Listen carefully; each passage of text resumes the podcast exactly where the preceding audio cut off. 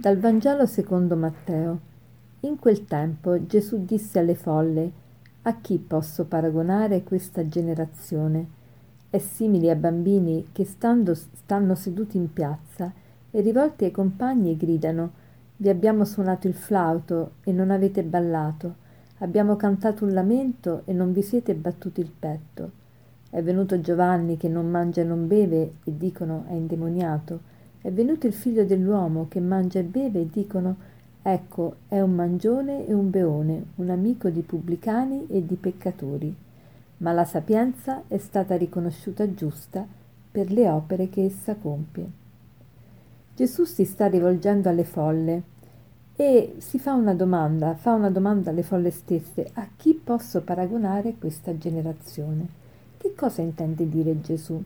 Questa generazione non è solo la generazione che lui ha davanti, ma questa generazione rappresenta ogni generazione, perché, perché la parola di Dio si adegua e si applica a tutti i tempi, a tutti i luoghi. Quindi è come se Gesù stesse dicendo a noi oggi, a chi posso paragonare questa generazione, quindi la generazione che, di, di noi che stiamo vivendo oggi nel 2019 su questa terra. Allora Gesù sta dicendo, a chi vi posso paragonare?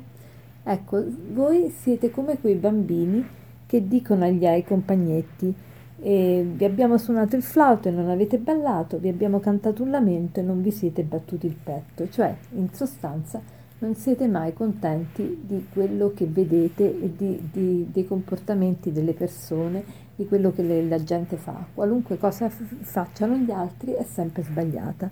Cioè non, avete sempre da criticare e non siete mai, um, non siete mai contenti di nulla, vi, vi, vi eh, sapete soltanto lamentare. E, e, quindi è venuto Giovanni che non mangia e non beve e dicono che è, un che è un indemoniato. È venuto il figlio dell'uomo che mangia e beve e dite che è un mangione e un beone. Però poi conclude, ma la sapienza è stata riconosciuta giusta per le opere che essa compie. Cioè, alla fin fine, quello che rimane, quello che parla più forte di qualunque altra parola è il nostro comportamento. Alla fine le nostre opere diranno chi veramente siamo. Quindi non dobbiamo preoccuparci delle critiche, perché le critiche, qualunque cosa noi facciamo nella vita, saremo sempre criticati. L'importante è che cerchiamo di fare il bene e allora la critica si spegnerà da sola.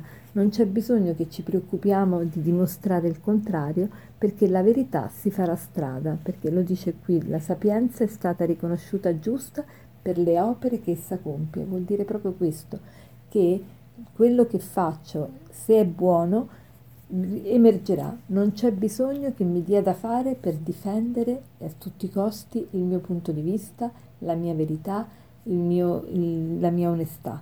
L'onestà si fa strada da sola. Allora vediamo oggi come, che cosa il Signore ci vuole dire attraverso queste parole.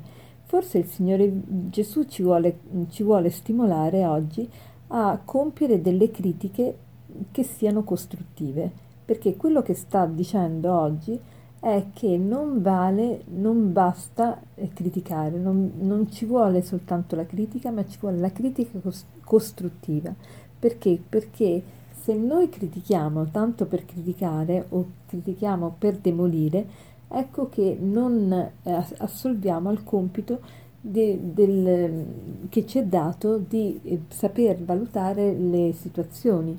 Il Signore ci ha dato un'intelligenza per poter vagliare, per poter conoscere, per poter giudicare ciò che è buono e ciò che non lo è.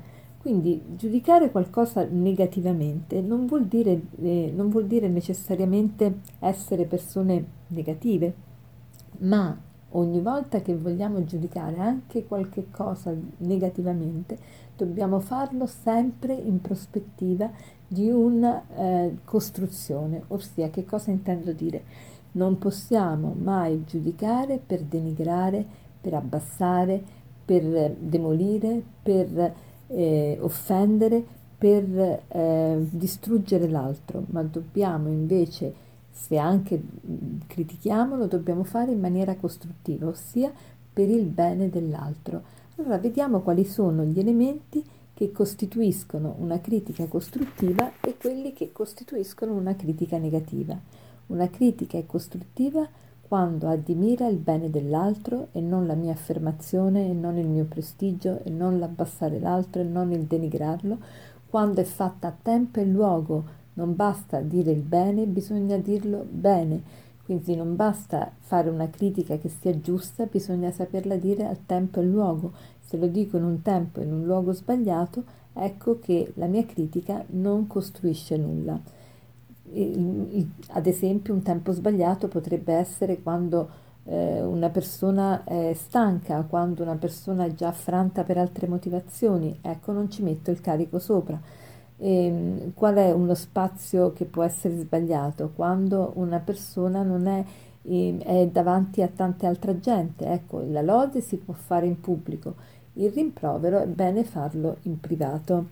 E poi la critica è costruttiva quando, quando non solo mette in luce ciò che, il, ciò che non va nel comportamento dell'altro, quindi non nella persona dell'altro, ma nel comportamento dell'altro, quindi mai dire male della persona, ma de, del suo agire. Un conto è dire sei, sei cattivo, un conto è dire questa azione è cattiva, è ben diverso.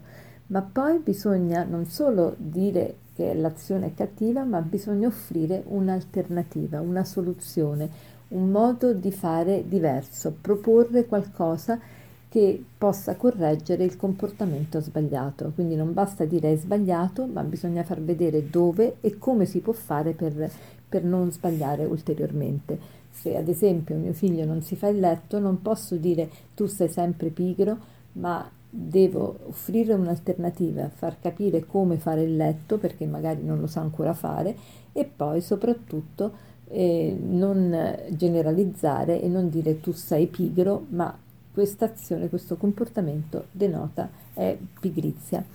E per concludere vorrei citarvi questo aforisma che dice così. È un aforisma di Pitagora. Ritieniti soddisfatto dell'agire bene e lascia che gli altri parlino di te come fa loro piacere. Buona giornata.